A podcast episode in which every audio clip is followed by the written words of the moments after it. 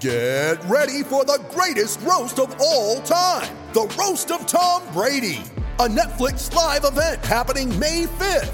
Hosted by Kevin Hart, the seven time world champion gets his cleats held to the fire by famous friends and frenemies on an unforgettable night where everything is fair game. Tune in on May 5th at 5 p.m. Pacific time for the Roast of Tom Brady, live only on Netflix. The goal of this show is to make you kick your ESPN and other corporate media habits. Kick them to the curb. You don't need them. I'm going to provide you with more proof of why you need to kick your ESPN habit. We're going to give you more conversation about Damar Hamlin, Lovie Smith, conversations you won't hear anyplace else but here on Fearless.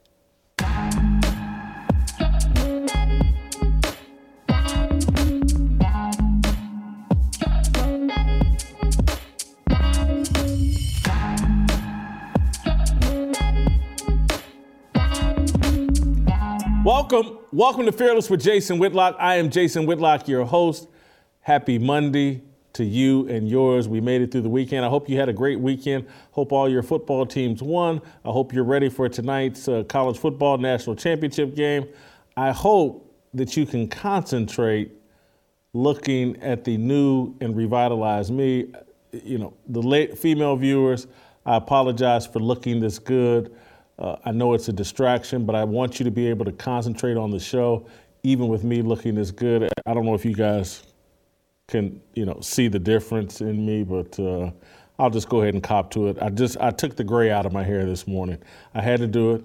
I was tired of looking at it. I mean, I probably look, you know, three, four years younger with this new hair color. Uh, I, I, I got to look at least 52 with this new hair color. But anyway, uh, we have a fantastic show planned for you today.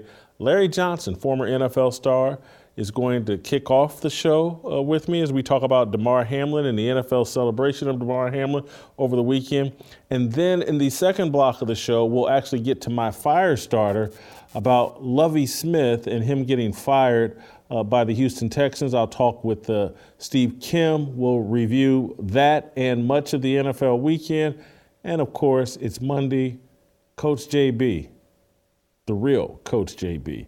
Last chance Q, as I like to call him. Jason Brown will be here as well.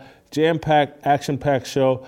Let's go down to Florida, I believe Miami, I believe, and bring in Larry Johnson to discuss the NFL and how they handled, and the television networks and how they handled uh, the Damar Hamlin uh, Damar Hamlin situation this weekend.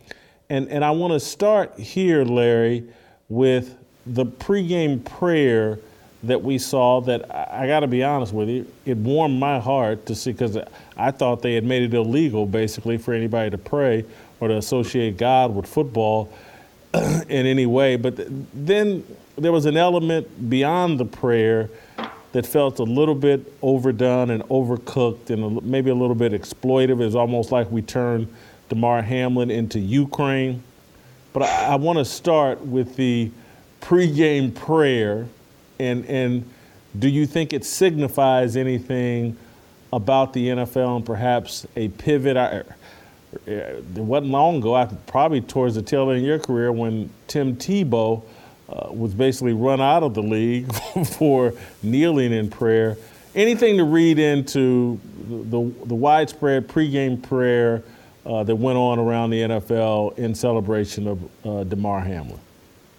Uh, I would see it as it being, if we really want to look into the biblical aspects of, of this prayer, none of this goes uh, in coordinates with Matthew uh, chapter 6, where it says, Do not be as the hypocrites do. Do not pray for people to watch you. Do not pray as the synagogue of Satan prays. People who want to be watched and adored for praying.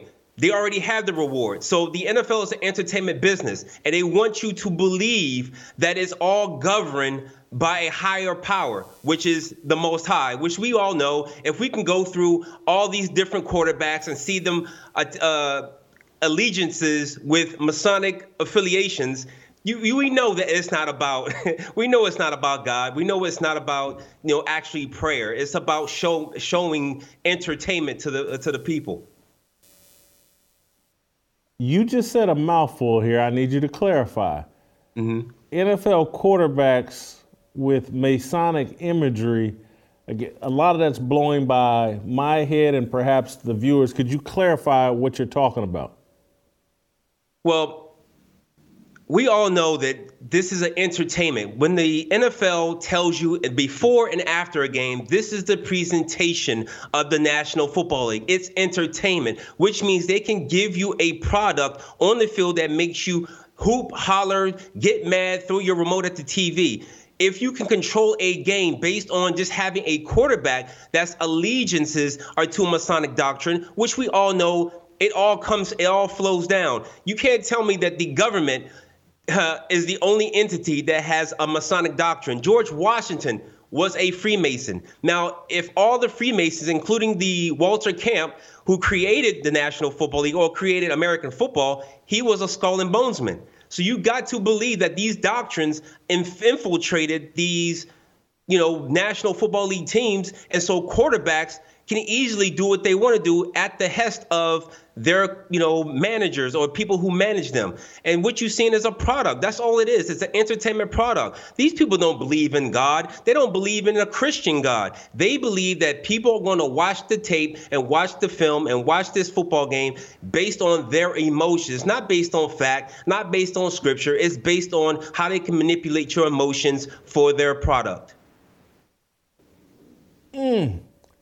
So for someone like me that grew up in football, grew up in the church, and has been frustrated with how secular football has become, I, I thought, like, well, at least something has happened to where people are even talking about God and about prayer and regard and and because I know that a lot of people are being hypocritical about it and it's convenient and it's popular, but I'm like, this is better than the alternative where they never mention God, where they never act like they kneel in prayer for anything. And, and so I, I, I, felt like, you know, the the Damar Hamlin situation, no matter tragic, but at least it produced something that has somewhat of a positive message. Uh, I mean, if if you want to look at a message as far as a player getting better and being an inspiration as getting better. But if you look deep into that, it's I don't know how I can really explain it without getting your, your page deleted. But God does not want prayer in the middle of the 50 yard line. God wants obedience. Are any of these players or anybody in this world right now being obedient to God or they being obedient to their emotions, obedient to their eyes, obedient to what their hearts want? And that's really what it comes down to. You can't find a football game in scripture but you have found in scripture how other nations have came down to jerusalem and destroyed it and it erected gymnasiums and discuses and games into his temples i know the most high doesn't pay attention to these games as much as people think they do. And i think you really have to step back and know who god is. And if you don't know who he is either be a positive message or a negative message i'd rather have it be a negative message rather than lead people astray thinking that i can play football still still worship God and still promote myself over God, make myself an idol, sell t shirts, sell memorabilia, and to believe people that I'm getting God ordained or blessed through this particular devices. And it just, it just, for me, it doesn't sit right with me. I certainly agree with you about the idolatry in terms of like Damar Hamlin went from someone that 99% of football fans had no idea who he is to overnight he has cardiac arrest on the football field and now everybody is wearing his number and saying his name and he's the new George Floyd. He becomes an idol overnight because of a cardiac arrest and and the idolatry does bother me, and and all of the it, it's it's no different than the people that are attacking Skip Bayless for uh, suggesting, for even asking the question, hey, how can they complete this game? And everybody's saying, oh my God, that's so disrespectful to Damar Hamlin to even ask that question. I, I find this phony and fake. I, I find this godding up of any person, but particularly these athletes, as if, oh my God, every word that comes out of your mouth about them must be celebratory or meet some standard of sensitivity. I, I, find that uh, frustrating and annoying and bothersome. I think it's real fake, really. I think we live in a mob mentality. And with one person says we have to make that person the scapegoat. So then we can make the, I would say, the ritual of Damar Hamlin, we can make that volume, turn it up to 20. And then by attacking Skip Bayless or attacking anybody who speaks against anything that's trendy or popular, it just it solidifies the ignorance in our own community, especially the black community. I've seen four white children in Idaho get killed and nobody bat an eyelash. You see Damar Hamlin fall victim on the field maybe of his own devices. We don't know even what happened. We know it's not an impact that created this this heart attack and we're, we're just brushing over that and making him an idol maybe it's something he had done himself maybe he put himself in the position to have that heart attack we don't know and he won't say it but the fact that we we brush these four white children that got murdered right underneath, right underneath the carpet, and then we make Damar Hamlin an idol for something, and then we all jump on the bandwagon of trying to sell T-shirts and saying this is all going to bring us together. Bring us together for what? We don't know. You know what happened to him. How is this bringing us together? We just watching one team go have a uh, Cinderella season and maybe get into the Super Bowl, and we're all basing this off one player. We haven't done nothing else to come together on anything. So how is this about God and how is this about prayer and how is this about everybody else? We're watching one team, one city, and one game.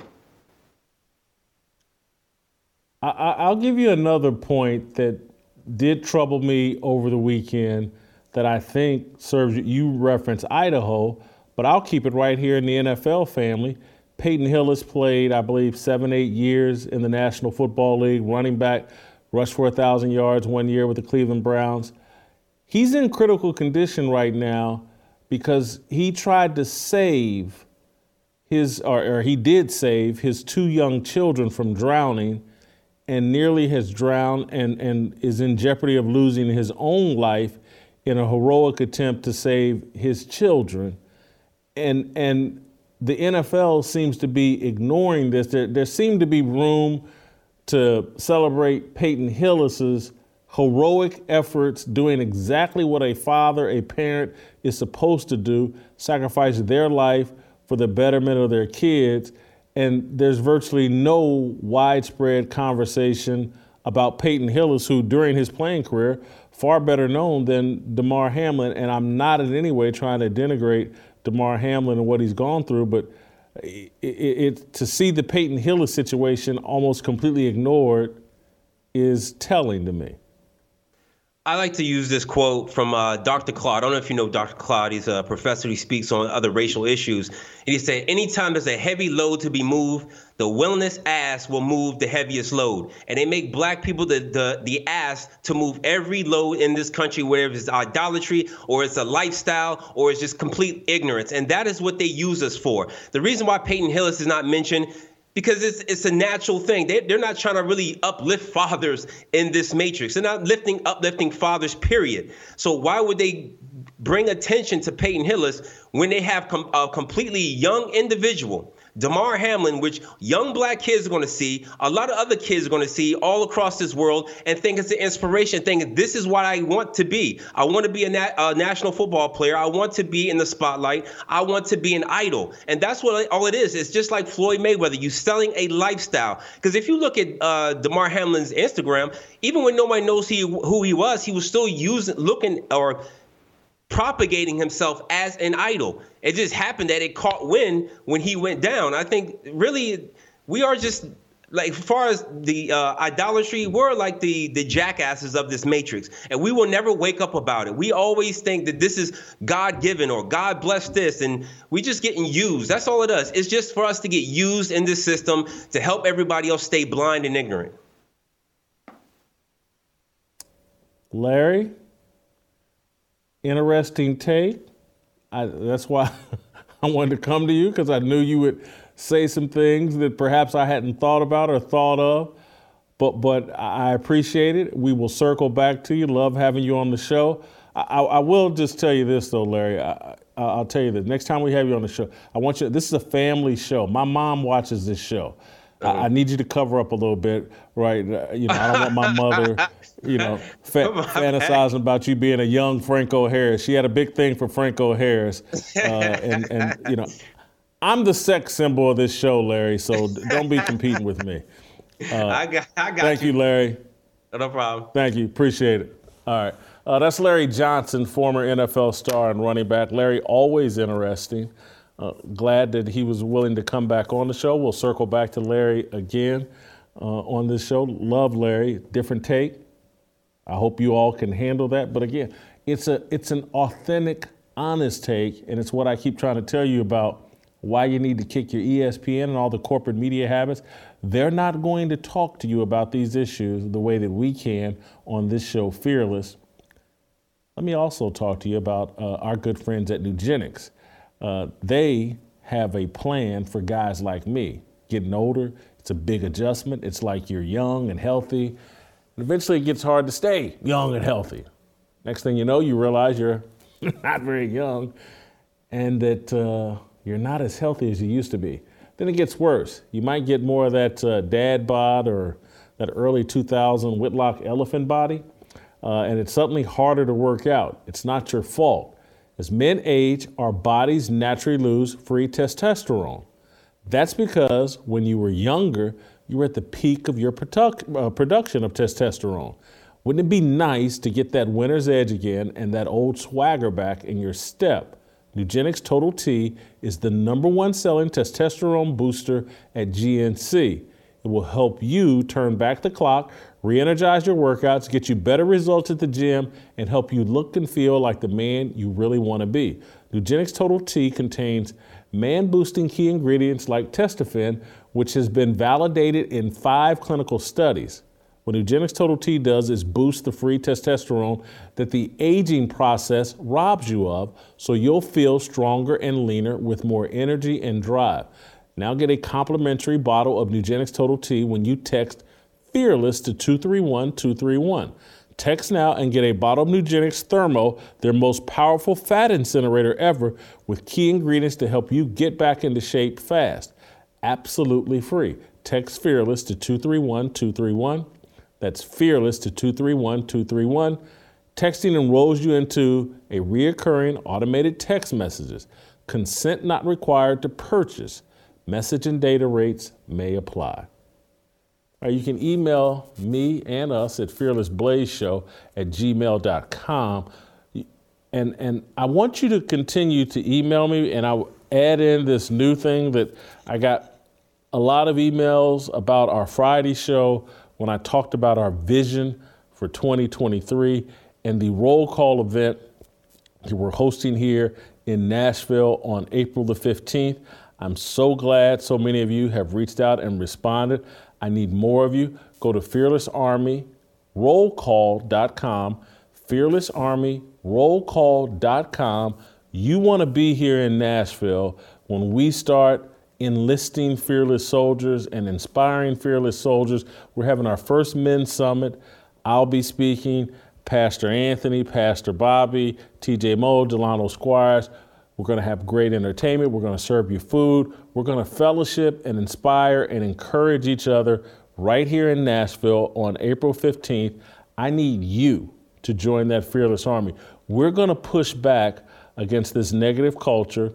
Go to fearlessarmyrollcall.com, sign up, very small, affordable fee for what we're going to provide you food, entertainment some good encouragement. We're going to send you home a better man and someone ready to impact your community. If you have more questions, email me or us, fearlessblazeshow at gmail.com. Uh, I'm going to have my fire starter with Steve Tim.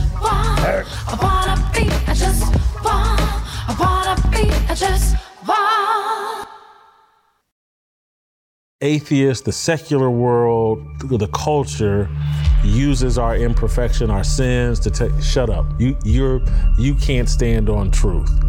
And if all it was was imperfection, it eliminated us from standing on truth, this would be a very quiet place. I'm trying to be as loud as I can and as transparent as I can to try to inspire other men.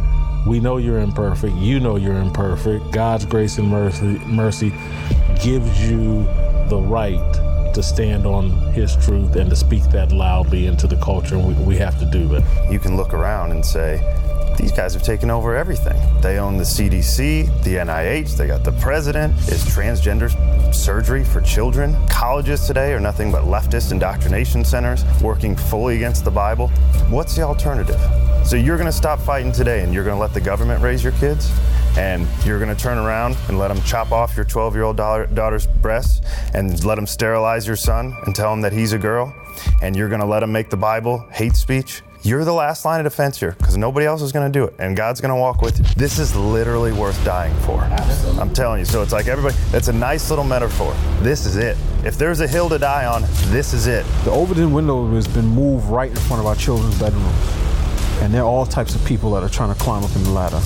And every good father should be on his post so that when they peek their head up over the, the window sill, you kick the ladder back down, let them know you, you move on to the other house because we're not playing that around here. Sometimes just standing up, just saying no, we're not going to do that. Not my marriage, not my kids, not my family, not my community, not my church, not my city. Just declaring that, that's victory enough in prepping his disciples. He tells Peter, he's like, listen, Satan desires to sift you as wheat, but I've prayed for you. We're going to face some ups and downs in life, and we're not going to always get it together. But if we stay on the path, if we stay chasing after, running after Jesus, running after his way, he's even praying for us. Now, I, I like it when you pray for me, Jason and TJ. I appreciate that, but to have Jesus pray for me, that makes me feel pretty good. When you make it through this sifting process, go back and strengthen your brothers. So we all have a responsibility as men. Once he's delivered me through this, I have a responsibility to go back and bring some other folk out. You do a roll call to just let people know you're not alone. Be confident in your positions, and we're going to inspire you. We're going to eat, fellowship, listen to some music. It's going to be the first of many roll calls that we do. So we're looking for soldiers. We're going to put on our best uh, recruiting pitches for soldiers.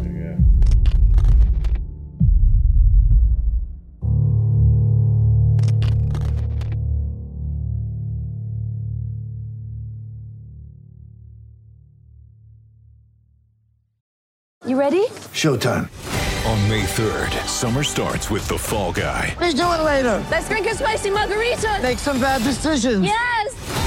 Audiences are falling in love with the most entertaining film of the year. Fall guy. Fall guy. Fall guy. That's what the poster said. See Ryan Gosling and Emily Blunt in the movie critics say exists to make you happy. Trying to make it out? Nope. Because I don't either. It's not what I'm into right now. What are you into? Talking. Yeah. the Fall Guy. Only in theaters May 3rd. Rated PG-13. Shotgun marriages don't work, especially in modern America. We have too many options, too much easily accessible temptation to stick with a marriage we don't believe in. Just ask the Houston Texans. Yesterday, they ended their second straight shotgun marriage hours after completing the regular season, divorcing themselves from head coach Lovie Smith less than a year after hiring him. When you're a billionaire, it's not cheaper to keep her. The NFL makes all of its employees sign a prenuptial agreement, a contract that limits the divorce settlement. Kyle McNair, the owner of the Texans, would rather cut Smith a 15 to 20 million dollar check than continue in a relationship he doesn't believe has a real future.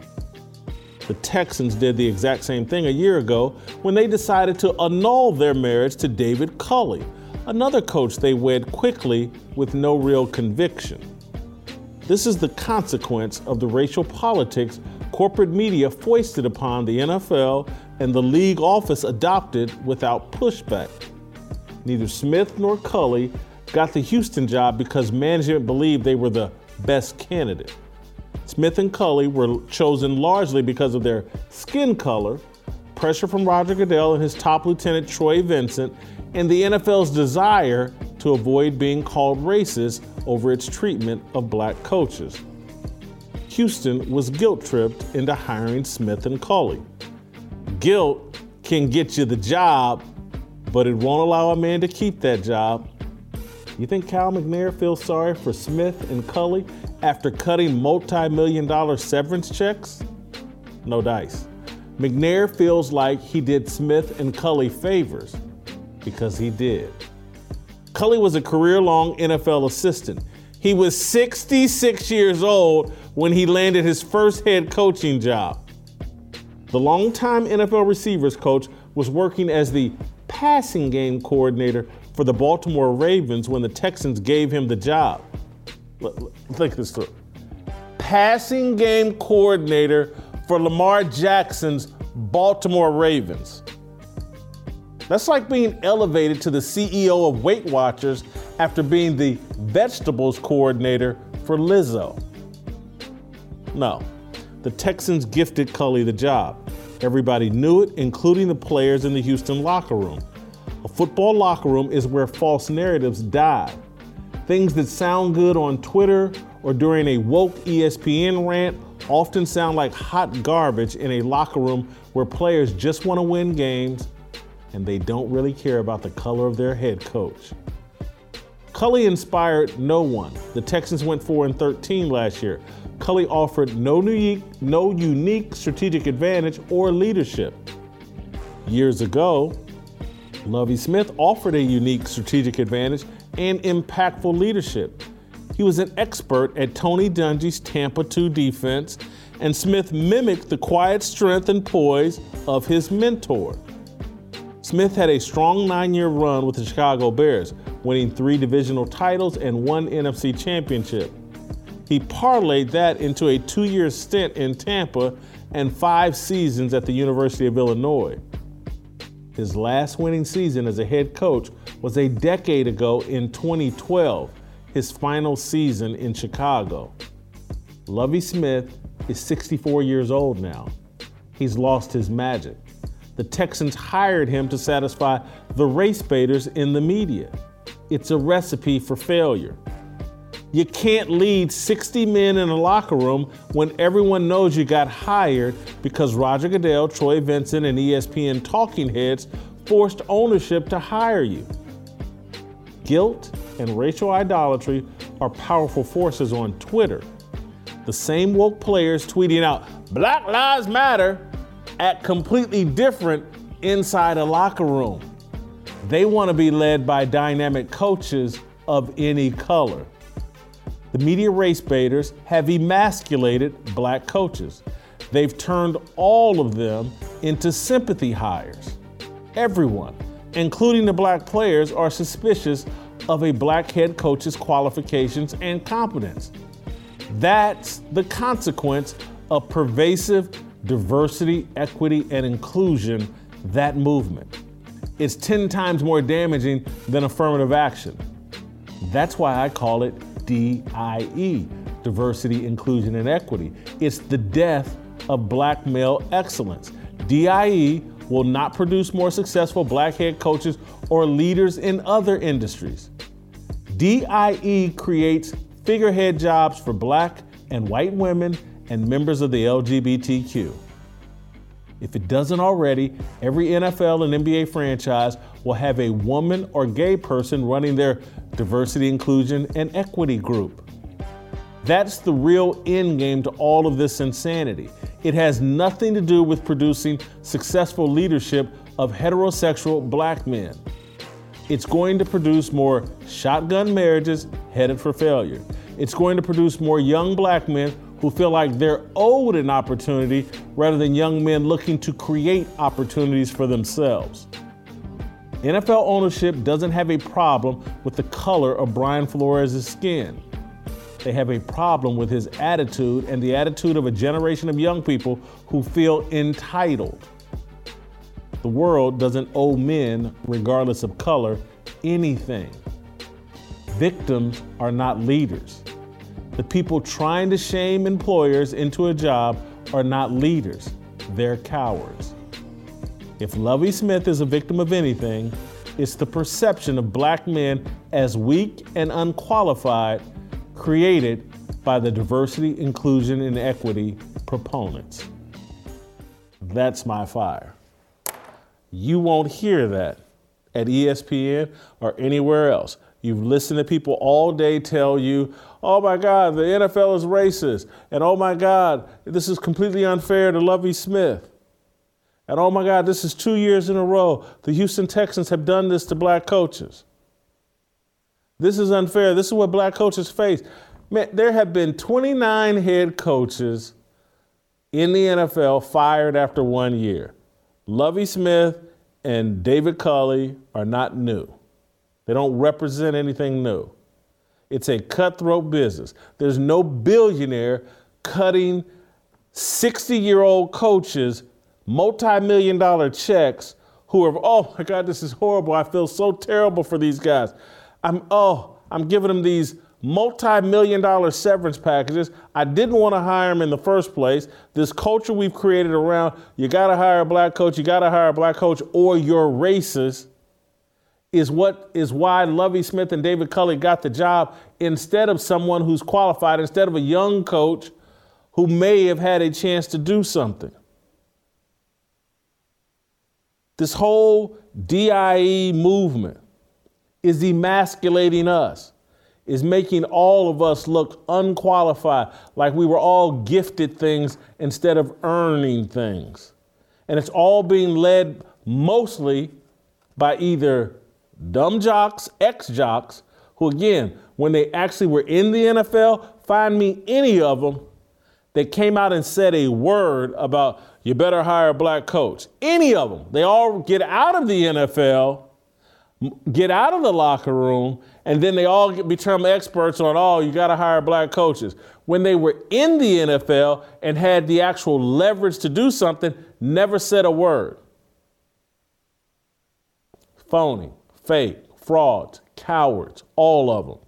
And then you got people in the media that know nothing about football, know nothing about leading men, that are running their mouths and talking about what, what they think should happen in the NFL. They don't know if any of these guys are qualified. And they're stopping people from putting the work in and the desperate pursuit of these opportunities that come from the kind of turning your life over upside down and going to any lengths to become a head coach. We should be having that real, honest conversation and forcing men to man up. Instead, we're going to hear about how everybody's racist. You know, I, I thought, and we'll bring Steve in here, I, I thought about this to some degree as it relates to Damar Hamlin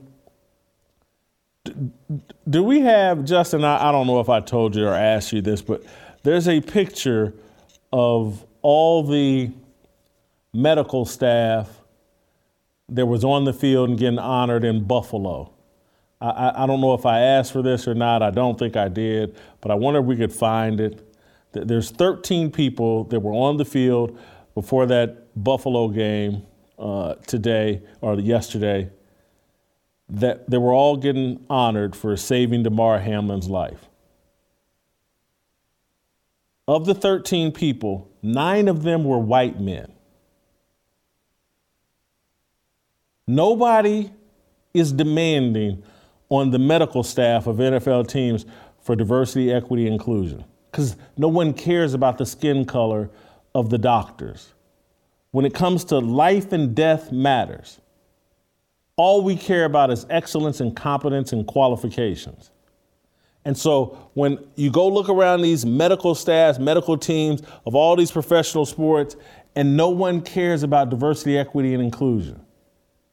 And I'm not arguing that black doctors, black medical people aren't qualified but no one cares. That's not a standard. Oh, the NFL is racist. They haven't hired enough black medical staff. You'll never hear that from anybody. You think Damar Hamlin cares about the color of the people that saved his life? But, but when it comes to this head coaching deal, everything is about race. These owners don't care what color their employees are. They just want them to get the job done. That's why they any quarterback. Look what the Cleveland Browns did for that idiot Deshaun Watson. If NFL ownership was racist, they wouldn't have handed Deshaun Watson 240 guaranteed dollars, 240 million guaranteed dollars. No one would have handed him that if they were racist. This man got 30 women claiming he's sexually harassed, but they gave him they bag, several bags, guaranteed bags, and the dude can't even play right now. He's certainly not this year. He was horrible the last five games of the season. Oh, but the, these same people that are paying these quarterbacks, Patrick Mahomes, Dak Prescott, $40 million a year. Oh, yeah, but they're racist. They, they don't want to give one of these black hair coaches. Get out of here. It's a stupid Twitter argument and narrative. It's the victim mentality that they don't want any part of when it comes to a leadership position and the head coaching position in the National Football League. If you think you're a victim and you think, because 70% of the players in the NFL are black, if you think they're victims, you're not built for leadership. You're not a leader. You're a victim, promoting a victim mentality. Brian Flores, victim, with a victim mentality. I don't blame him for not wanting to be associated with it or him running their football team. Victims aren't leaders. Show me one of these victims who's a great leader in sports. We got to come up out of the attitude. It's not the skin color, it's the attitude that we've been sold and we've embraced. That's what's undermining us as head coaches in the National Football League. Steve Kim, uh, welcome uh, to the show. Uh, do you feel sorry for, for Lovie Smith? Was he just treated poorly? Did they just chop his foot off? Is, is he the new Kunta Kinte? Not really. It's ironic that Lovie Smith winning a football game is actually the worst thing he did for the Houston organization. Because, I mean, Lovie, there are times that you win in losing, and in losing you win. And if you're not guaranteed now, Bryce Young – uh, if I'm the McNair family, I wouldn't have even let him back on the airplane. Like, how dare you win that game? But a uh, great monologue. and all that talk of shotgun marriages and all this other stuff, prenuptial agreements and baby mamas and, um, you know, child support. I didn't realize this, but I've seen it all over. The Houston Texans are now on their fourth or fifth coach, basically, in four or five seasons. So that's not a thing of color or racism. That may be a situation of just pure incompetence from that particular ownership. But what's interesting is since you want to draw that parallel, I, I mean, right now, coaches nowadays basically are guaranteed their money. Whether you like it or not, that's just the bottom line. There's a lot of dead money floating around. So when you fire a coach, you're on the hook. So I don't feel that sorry for any particular head coach. They get to walk away without doing their jobs in millions. Where do I sign up for that? But in terms of the organization of Texas, they have to be like Nick Cannon. I mean, how much child support are they paying? I mean, they still might be on the hook for Bill O'Brien, then Culley, and I think Romeo Crennel may have gotten something. I think he was an interim, and now old Lovey Dovey. I, I mean, you want to talk about every month your paycheck is getting garnished. You're ending up with 14 cents after about a 40 hour work week. Wow, you have to be real bitter. But I, I would ask any of these Texans fans who are of that ilk that there's racism and this is wrong and, and I don't like this. All right, but what if I told you though, and again, I'm just going with the hypothetical. Yeah, but we're replacing Lovie Smith with Sean Payton. Would they then say, well, that's another white guy? Or would they be like, okay, wh- where do I sign up for season seats? So again, I think there has to be something that goes far beyond race, but also competency and, and I was just thinking about this during your monologue. There's two coordinators right now that I think have set themselves apart. And if I'm an owner, I would say, okay, if I'm going to go with the first time head coach, these would be the first two guys on my list in any order. DeMeco Ryans of the 49ers, who's done an excellent job with that defense, and then Ben Johnson, co- offensive coordinator for the Lions. One's black, one's white. I, I don't know how people are going to couch that, but those two guys to me look like future head coaches who should have a lot of buzz attached to them. But Jason, moving forward, I, I'm with you. Every NFL ownership now has to have enough guts to say, you know what, we're not playing the game. We'll play the game of the Rooney rule. We'll interview somebody if we have to, but we are going to hire the best man that we feel is going to lead our franchise. And whatever the consequences are, whatever the criticism is, we're going to stand by our man. You said a lot. One thing, DeMeco Ryan, I think, is a great candidate. He's done a good job with the San Francisco 49ers. What may end up hurting him, though, is Robert Saleh had that defense first and struggling a bit with the Jets. I don't think the story's been told. They got to get their quarterback situation worked out. You know, they, they had some injuries at the quarterback position and all that. But I do think DeMeco Ryan's going to get a job. I certainly think the offensive coordinator for the Detroit Lions uh, is going to get a job. The defensive coordinator of the Lions should be fired. If if if they played any defense this year, they would have been a, a playoff team, no question, and a real threat in the playoffs. They play. They couldn't stop they, the most basic thing, stopping the run. They can't do it in Detroit. But but uh, I'm off on one there. But Steve, you said something also about Houston Texans fans, and I trust me, Houston Texans fans have no problem with 64 year old Lovie Smith being pushed out the door with a 15 to 20 million dollar golden parachute. No one is feeling no one should feel sorry for Lovie Smith. Guy hasn't had a winning season in a decade. Yeah. You know, and, and I'm not even trying to beat Lovie had his time. He had it going in Chicago but Jason, and did Jason, a great job. I want to clarify this. I'm talking about the Houston Texans or football fans in general that pretend to care about this stuff. It reminds me of like four or five years ago. We're behind Kaepernick. Really? And, and, none of them boycotted the National Football League. And in between their hashtags of Kaepernick or bust, they were checking their NFL fantasy team rosters. That's who I'm talking about. Because a lot of this is a virtual signal play, signal play about how we care about it, but everyone wants the best coach. They want the guy that could lead their men to victories and that other stuff. And you know, I think this look, is a media-driven thing, though, Steve. This is a media-driven. The, there, the fans no are following the lead of the media. Right, and they should stop. No one should trust the mainstream media. Bottom line. And I want to go back to the Jets real fast, just real quickly. They didn't have an injury problem at quarterback. They had Zach Wilson. That was the injury. them drafting them number two is the injury. The Mormon MILF Hunter. Okay, so they fixed that position. If they just get Derek Carr level quarterback play, that can be a playoff team. I'm just going to say it like that. So I would not hold that against DeMeco Ryans. And the thing that I like about him, he looks the part. He looks like a football player because he was. He's not over analytical. I hate those guys. I want to bring back guys that look like Dan the Man Campbell. Now that's a football looking coach. You know what? Ryans looks like a young football coach. So yes, I'm all in on DeMeco Ryans, and it does not matter. I don't care if it fills any quota. The quota that I have is do I think he can lead men and win football games? I agree with you there. I want to switch up topics. I, we've milked the Lovie cow for what it's worth. Aaron Rodgers. Uh, is he done with football or is he just done with Green Bay? They lose last night to the Lions. He throws a bad interception, doesn't play that well. I, I still think the guy is tremendous. I'd love to see him go to San Francisco. I'd love to see him come here to Tennessee and and and you know play action pass with Derrick Henry, get him a wide receiver or two.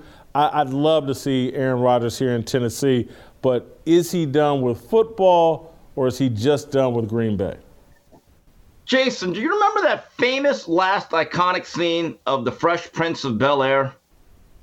when Will Smith is looking around that empty living room as cousin Phil moved everything out and it's just an empty rug and he's kind of looking around going, wow, it's over. I'm not going to be here anymore. That's what Aaron Rodgers looked like as he was kind of giving everyone their greetings and not their jersey because this is the last one. It felt like it was over. In Green Bay. Now, here's the difference with Aaron Rodgers and most football players. He has created options. The next chapter of his life will obviously doing something in media. Okay, he's made that very clear. I think it's very evident, but it just feels over. Even with this late run, let's be honest, Jason. Let's say they would have won the game yesterday. They would have been nine and eight and one of the last seeds and a pretty significant underdog, I think, going into San Francisco. And some of those throws yesterday, and I was with Coach JB yesterday, and he said to me, Steve, he looks like a guy that doesn't even care anymore. I, I, I mean, he got bailed out by the referees. I mean, him and that young kid that the Lions got, Kerby Joseph, boy, they had a great chemistry throughout this whole year. And it just didn't look like he was all in. And I've gotten this sense for about a year or two because the little things have gotten them beat in the playoffs. I think he wants away from Coach Matt LaFleur. And look, he's a difficult, temperamental guy, Aaron Rodgers. But some of those things that LaFleur does as the CEO, the coach, like not showing up to special teams, which absolutely killed them last year, specifically in that playoff game at home, um, in the way they play the situational football, really bothers Aaron Rodgers because he's thinking, hey, guys, I can't do this by myself. I've said this to you numerous times throughout this football season, Jason. They have a very good one two punch with Dillon and Jones. They should have leaned on that more. And time and time again, they get away from it and they expect Aaron Rodgers to play Superman. And so when people say, what team does he go to? I think first and foremost, he realizes this is a very intelligent guy. He needs to win another ring or two to really secure his legacy as an all time great. Right now, Jason, in my view, and I'm a big Aaron Rodgers fan, but I have to be honest, He's an all time talent, an all time arm talent, an all time passer. But if he's just going to have one Super Bowl win, I don't know if I could put him among the all time greats. Well, give me the all time greats list because I'm sure Dan Marino's on that list, and he's got one less Super Bowl than Aaron Rodgers. He, he, doesn't Aaron Rodgers have four MVP trophies? Right, but I'll, I'll also say this Dan Marino never had as much talent around him. Jason, where I ding Aaron Rodgers is that the last three, Richmond four years Webb, they lost those receivers. Right, and no defense. They had John Offerdahl and a bunch of Jags. And, and, you know, the where I really ding Aaron Rodgers, the last three, four years, they've lost a lot of home playoff games. I, I, let's just look at it. The last couple years, they lost to Tampa in the COVID season at home. They lost to San Francisco at home last year. And there have been other years. They one year, the year after the Super Bowl, when Aaron Rodgers was playing at a higher level as I've ever seen, they went 15 and 1 and I'm thinking, "Geez, they got a dynasty." They lost at home to the Giants who made that Cinderella run. Um, when I look at the all-time all-time greats, my Mount Rushmore, this is where me and you agree. I got to put cool Joe Montana. I still think he has the best footwork, played in the most difficult era. You could hit guys back then. Um, you know, again, and I don't, I don't know where you put Otto Graham or Johnny Unitas. That's another era of football, pre Super Bowl, basically, right? Um, I would put Tom Brady based on the overall amount of wins and his high level that he has sustained for 20 years. I don't know who my third and fourth. I think John Elway, in terms of his talent and the fact he went to five Super Bowls carrying some very incomplete football teams. I have never held those early Super Bowl losses against him because he carried teams that had no running game, were very small on defense, and when they got up against these NFC monsters after bye weeks with the Super Bowl, they really had no shot. So that fourth one, do we put in a Peyton Manning or did he have too many playoff losses? I'm not sure. But Rodgers needs that other ring to secure his mug up there on that Mount Rushmore to me. I, I could I wouldn't put him on my Mount Rushmore. The guy you left off who who has a case. It's not a big. He's not the greatest of all time, but if I had, uh, if it wasn't for John Elway, if I had to choose one quarterback to win me one game, it would probably be Steve Young. Steve mm. Young was accurate. Okay. He was athletic, could run. One MVP. He, he, was tremendous. Yeah. Yeah. He, he was tremendous, but but I, I, do where I think you're really on rock solid ground. I think part of the problem in Green Bay is Matt LaFleur, and I think Aaron Rodgers knows it. That team is undisciplined. Yeah. That Walker kid getting tossed out of the game and getting that penalty late, that's one of the dumbest things I've ever seen in my life. And they had a second Green Bay player that also made contact with that trainer. That that that was with that Lions trainer on the field. That was two of the dumbest things I've ever seen. And I think they kept saying Walker had been thrown out of a game earlier in Yeah. the season. So it's twice with this guy. That's on Matt LaFleur and the culture they have there in Green Bay. I don't blame Aaron Rodgers for wanting to get out of there. Aaron, come here to Nashville. We will treat Oh, you can you well. get rid of that Mike pipe dream? Vrabel is a great Oh coach. God, What? that, Mike Vrabel's is a great abs- coach. They got- it's an absolute pipe dream. He's not going to? Nashville. I don't care if he's built a Why? mansion right next to your studio. He's not. Who's he throwing to? Trey Burks? Really? You think? They'll I'm get. sorry. They'll get. If you have Aaron Rodgers, guys will want to come. They'll get someone in free agency and they'll draft people that it'll be part of a package. It'll be just like now it'll work out better than this, but it was like Kawhi Leonard sitting around waiting until they got Paul George and then he went to the Clippers. That's what there'll be a receiver that goes with Aaron Rodgers. Look, they'll probably OBJ will be out there. And because Aaron Rodgers doesn't have a lot of time, so oh, it's now not like you're now, now you're endorsing OBJ to join. Why? Why have you done a 540? Because this is much more than a 180. Well, I'm just saying. Wow. Yeah, wow. I'm just saying if if if, if you want to, anyway, Aaron, we'd love to have you here in Nashville. We'll treat you well. Uh, I want to move on to another guy that is is retiring but should not retire. We're going to do our approval rating on J.J. Watt. Go ahead and play the approval rating bumper.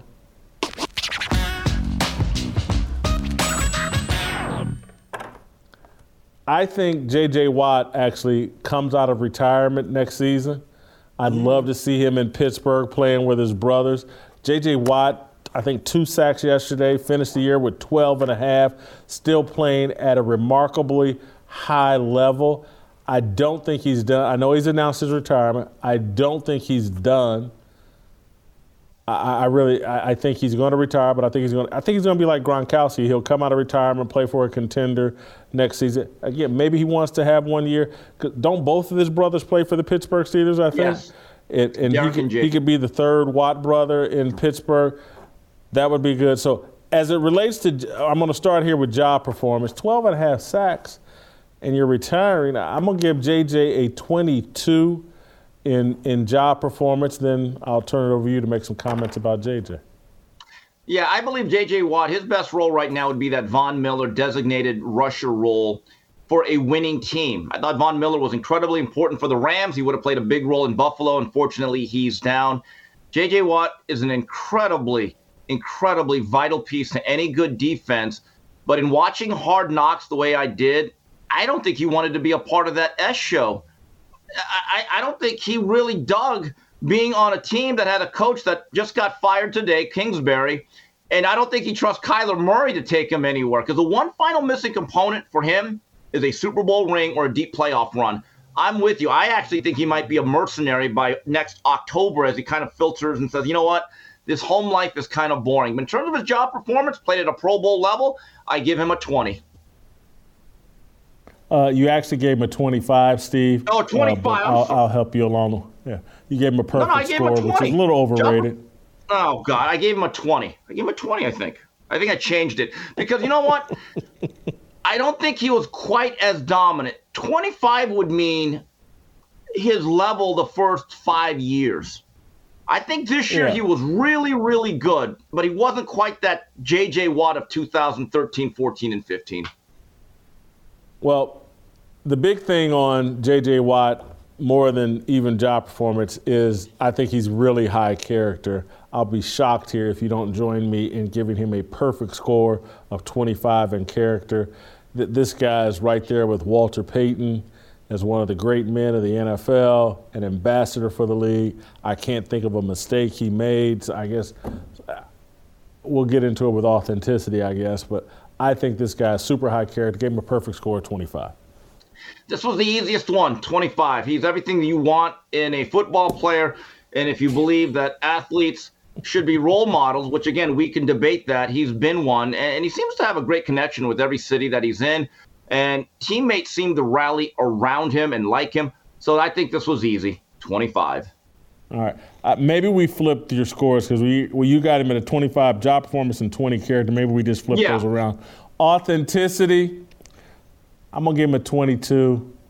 Uh, JJ does like social media a lot, like a lot of athletes, and anybody that loves social media that much, I got to mark down a little bit. So I give him a 22 in authenticity.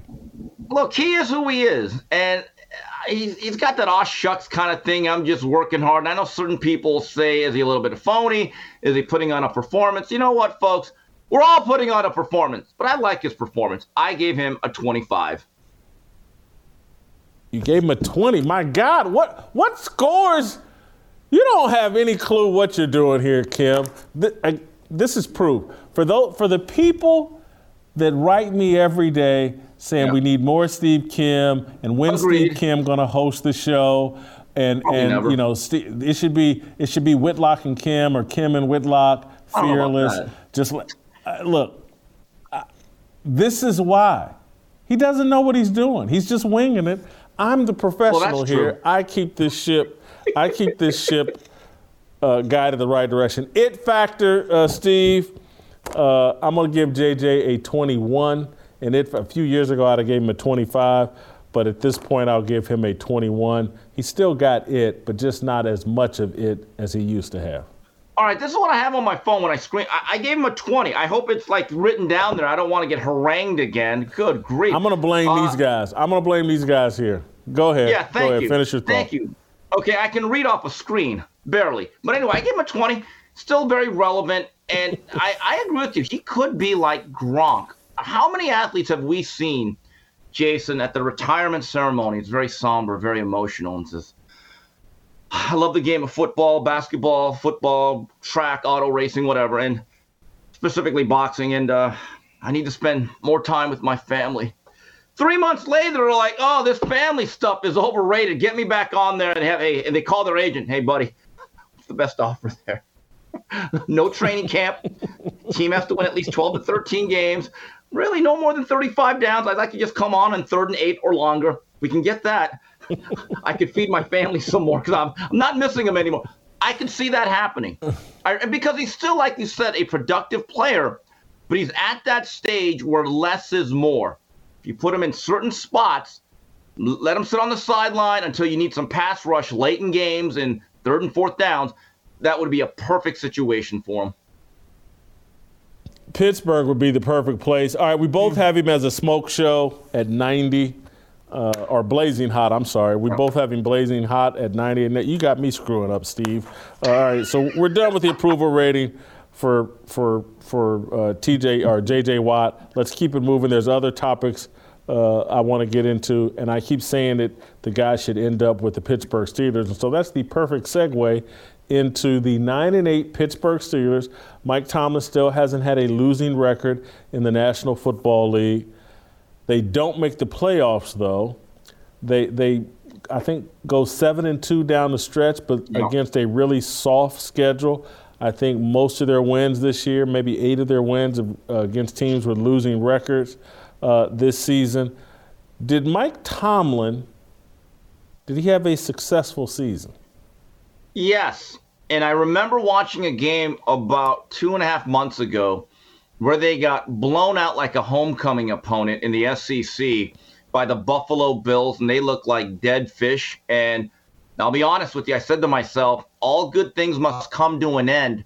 Is it time for Tomlin, who's still a world class coach, regardless, just to find another place? It's almost like Andy Reid. Andy Reid was great in Philadelphia, went to all those playoff games, NFC title games, was on the cusp of a Super Bowl. They came up short, but at the end, it just didn't wasn't the same. The message got old, it got stale, and then he went to Kansas City where he sealed his Hall of Fame credentials. It felt that way for Tomlin, but I would look at this season in two ways. There is BP and AP, uh, before Pickett and after Pickett, and in my view, they pulled the trigger on Kenny Pickett a little bit. They took too long. I did not understand what they were doing with Trubisky. We know what Mitchell is. He's a very mediocre backup, not even a good backup in my view. In every game that they played him, I said, and I said this on Twitter, I said, you've drafted a first round quarterback who looks like he's ready to play based on the system that he had at Pitt, right? With uh, Mark Whipple. He threw the ball all over the place. Let's see what he can do. Now, Pickett, I don't know if it's going to be elite, but it looks like he gives them hope. And, and look at this foundation that they have. Uh, Pickens on the outside looks like he's going to be a true number one receiver. I love what he's shown. Najee Harris, good solid running back. He's a player, and they have a good young tight end. And to get to nine and eight, look, winning in the National Football League, as as uh, Herman Edwards once said, is hard. It's hard. In other, words, it doesn't matter if you're beating a good team or a bad team. The National Football League, it's not like you could play slippery rock or some directional school. Games are very difficult to win in the National Football League. And in a year that looked hopeless and the team looked like they were going to absolutely fold and maybe even start to tank, to salvage this says a lot about Tomlin and the culture they have in Pittsburgh. I think it was a great year. I think Tomlin did one of his finest coaching jobs ever. Great year is a little strong, but good year. I do want to add this, though, Steve. Did you know that in four of his last five seasons, the Steelers have won either nine or eight games in four of their last five seasons? Yeah. This is a good stretch of mediocrity here.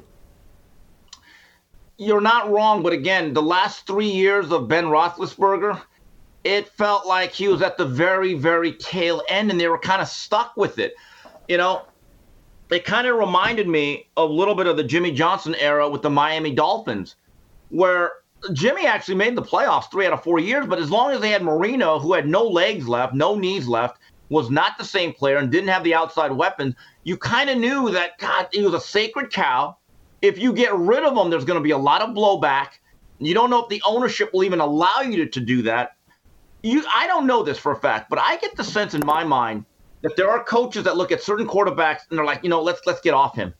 But the business people and the ownership says, oh, no, no, no, that's a sacred cow. We can't do it. And it holds back the franchise. At least now, you have to think, and again, you're right. They were mediocre because that is nine and eight. But if you're a Pittsburgh Steeler fan, when you have Pickett and Pickens and Najee Harris, and you have some playmakers on the other side of the ball like Watt and Minkah Fitzpatrick, that's a bright future. And for Mike Tomlin to kind of guide that through the bridge of the prime of the Roethlisberger years through his descent, and now you break in a new quarterback. I'm not saying it's masterful, but it's not easy to do. Not a lot of coaches can navigate through this process. Love to see J.J. Watt there, added to TJ and that defense they have. They could be a real threat in the AFC next season. Uh, Steve, I want to move on to some media business that, that we talked about a lot last week. It just it continues to spin. Michael Irvin, not, not, not Michael Strahan, on uh, Fox's NFL pregame show, took a pot shot at Skip Bayless. Let's watch. You know, I've, I've, struggled with this in a lot of ways because it's not so much just about, you know, being an athlete and experiencing being on the field and being that close to guys. And then you see something happen to a young man like that. It's just, you don't have to be a football player to understand how big this was. And, and you spoke about humanity. And I think, but there were things done here by someone here at this network that were inhumane. And, and we sit here and we talk about how good, and I'm sorry to take it this way, but this, this, this route, but I just, I just felt like sensible people and sensible human beings have a heart. And they understand that, that your words and what you say really have an impact, not only uh, on that young man's family, and, and, and, so all the attention should be on this young man, his recovery. For, yep. sensible people like us here to say that it didn't affect anybody at this network, nobody at this network minded, that's a lie. Obviously didn't talk to us because it matters to us and it matters to any sensible human being that this young man's life was bigger than any football game. This young man will hopefully be back and forget about football, but just have a life. Yep. And his family has him. That's the most important thing. And, and I think that was kind of lost a little bit in yep. all of this. Hmm. So obviously they were talking about Damar Hamlin. Obviously, again, I used to work at Fox. There are no surprises. That's that's not a that was discussed, and I'm going to go there. Howie Long co-signed it. And keep in mind who Michael Strahan. What, what is he on? Good Morning America, or he's on one of those Yeah. morning shows. He's as big a star in sports media as there is. Howie Long is the conscious, in my view, of the NFL. He's one of the smartest guys talking about the NFL. I, I'm a huge Howie Long fan. And so for those two guys to combine to take that shot at Skip Bayless makes me think Fox wants to get rid of Skip Bayless. You know, I brought up sacred cows just a few minutes ago. Skip Bayless has become the dead horse. Everyone can beat on him. Everyone has the license. And like you said, given the stature of Michael Strahan, it may have not even mattered if the network didn't want him to do it. Look, he's got options. He probably has the green light to say whatever he wants, and he couched it by not necessarily mentioning his name. But Jason, the point is very simple. Right now, whether you work for Fox or any other network, the most con- the most comfortable, approved position you can take, whether it's Charles Barkley and Shaq, who had some good natured fun on it on the TNT segment, is to pile on Skip Bayless. The other side of that, and I think actually takes more courage, is to say, wait a minute, we may or may or may not like Skip Bayless, but what he tweeted is being taken out of context and to defend him. So, you know, Michael Strahan, whatever his opinion is, he's allowed to have it.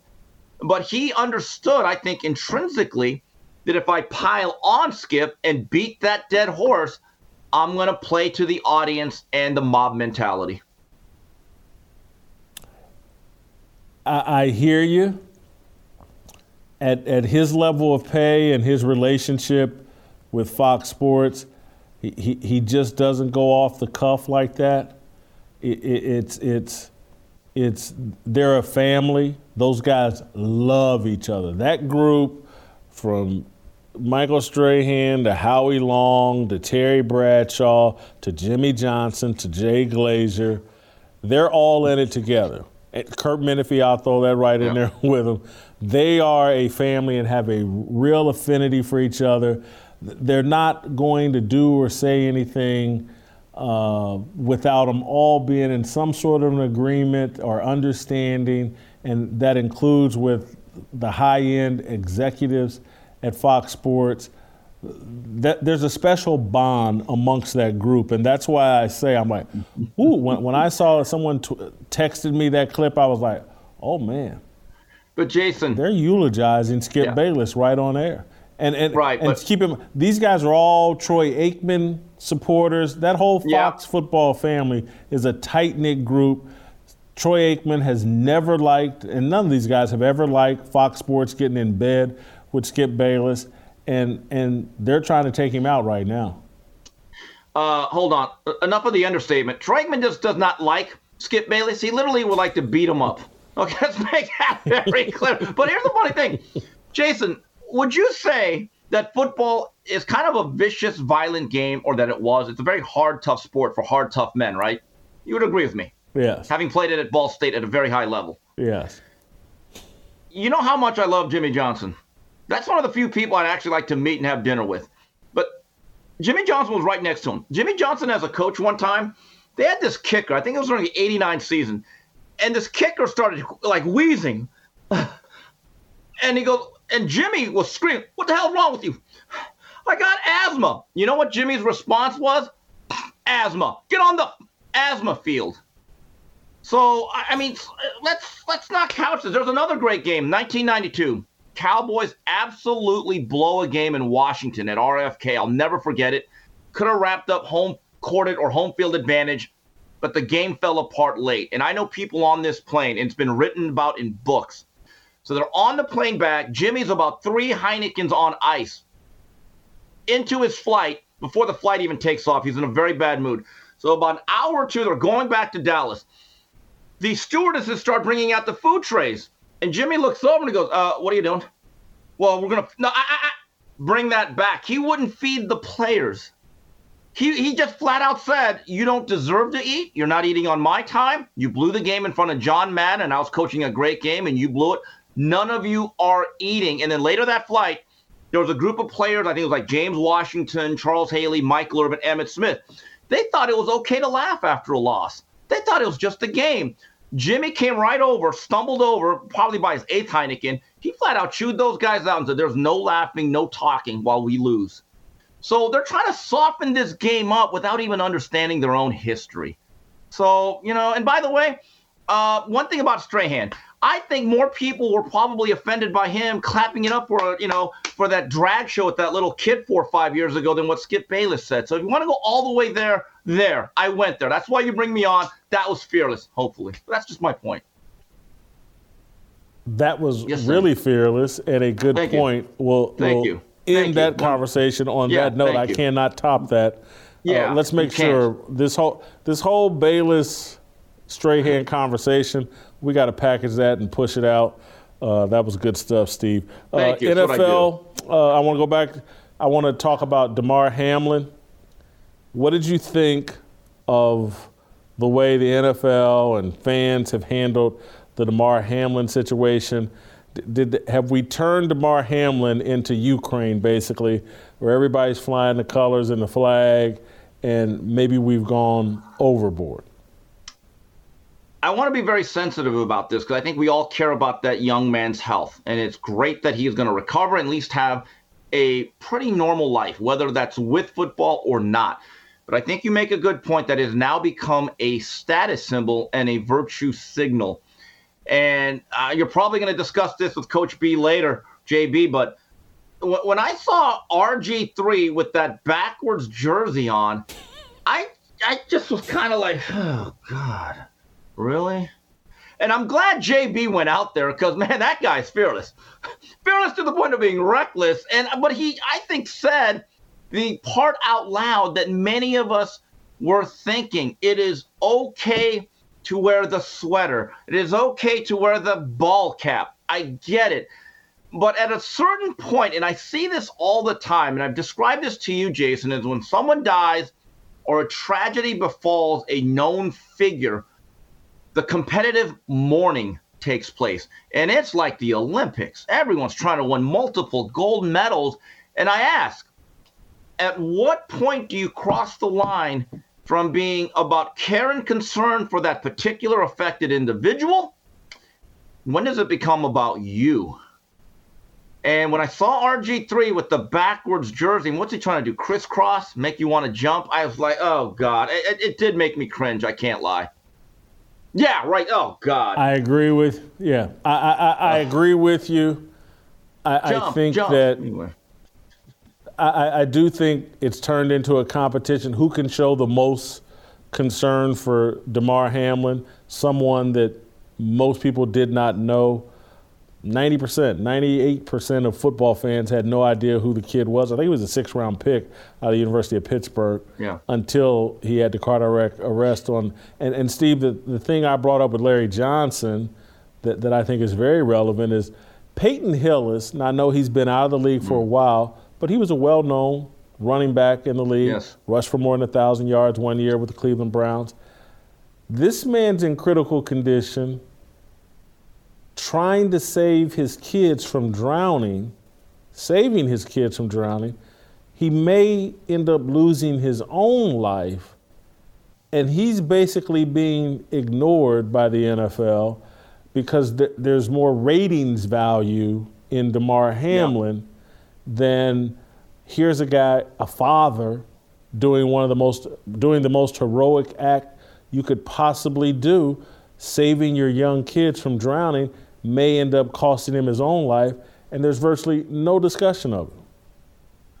You know what? It really, the first thought I had, believe it or not, was the parallel between a guy that I don't think you got to cover. It was years before you got on the beat, a running back that also played for the Chiefs that lost his life saving kids from Joe Delaney, who was an electric running back. This guy was an absolute star, and if you delve into his background, just a great individual that everyone gravitated towards. And I think he lost his life in the summer of 1983, if I'm not mistaken.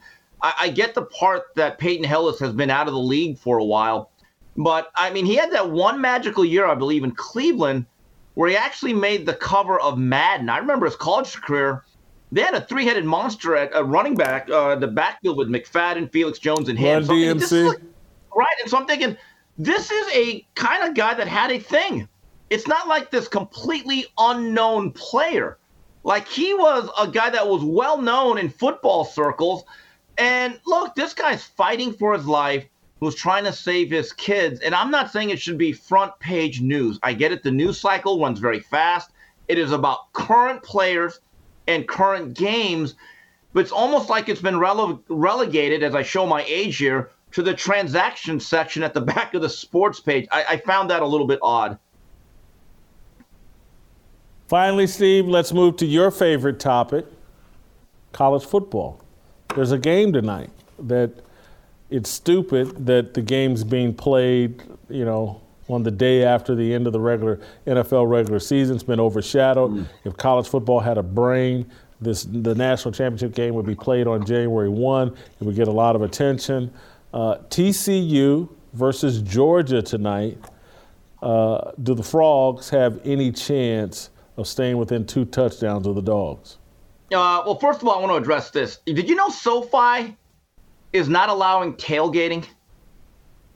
Half the experience of going to college football games is about the tailgate. This is wrong. It should never be at SoFi. That is not so fine. Can we just have it at the Rose Bowl? Okay, because that's where it belongs. They at least have a tradition with the sport. They are continuing to corporatize this, but to not, not allow the Georgia fans and the TCU fans uh, to, to drink a few adult beverages and barbecue and intermingle for about five, six hours, that's a crying shame. Okay, so that that's number one. But number two, Georgia to me played their most difficult opponent of the playoffs because I felt with CJ Stroud and Marvin Harrison and the outside talent and the system of Ryan Day, I actually gave Ohio State a puncher's chance in that game. I went on the record saying, "Ooh, this this could be dangerous." That felt like the championship game, the semifinals last week. I don't think that TCU has the physical bodies, the big bodies, the angry bodies up front to stay with them for 60 minutes. Georgia, to me, just like last year, I always got the sense that they were going to be the national championship caliber team that comes out on top. Kirby Smart and his boys, I think, make a statement by crowning themselves as the new big bullies on the block in college football. Steve, let me correct you on one thing. I think that's a college football playoff rule, not a SoFi rule about the tailgating. And so yeah. Okay, you know that's blasphemy. You, you may that be is barking up the wrong You know, let, let me just say something. One of my fondest memories: 2002 Rose Bowl. Miami's playing Nebraska. We literally tailgated for like eight hours. Great time with the Nebraska fans. They knew they're going to get killed by the greatest team of all time. Fine people in Omaha, by the way. But I just, again, college football is becoming more and more like the pro game. Unless you make me the commissioner of the thing, there's no saving it, unfortunately. Just saying. I got to figure out what the. Uh yeah, Georgia minus 13. I was just going off the top of my hmm. head saying, can they stay within two touchdowns? That's the only real conversation here. Oh, that game kicks off at 6.30? 4.30 our time. Central That's, time? Right, 4.30 our time. That's another thing. What are we doing? That's ridiculous. I'm what telling you, Jason. You got to make me the commissioner. I hate to leave fearless, but I, it's a there's Monday. a calling for me. Yeah, yeah, Monday, anyway, mid-afternoon football. Dun, dun, dun, dun, dun. I mean, isn't it terrible what they've done to the game? Again, Commissioner Kim, vote for me. I'll fix this thing. That or boxing. Well, I know One what I'll be watching during my workout, though, so that that's good. I like it kind of earlier. I mean, I, hell, I'll be in bed watching the uh, second half. That'll be awesome. Uh, 13 points. Does Georgia cover that? Yes, I think they cover late. TCU's going to scrap with that system of theirs, that the defensive – whatever they do, the three, three, five, they're bringing guys all over. But over time, the Georgia front line will start to create some erosion, and they're going to break some long runs late. I, I think it's going to be kind of like a 38 21 Georgia victory. Thank you, Steve. Thank you. And that's why we covered, man, this, anyway, let me uh, move on. Let me uh, go to youtube.com slash Jason Whitlock, hit notifications, subscribe. Uh, Coach JB, last chance Q. Next.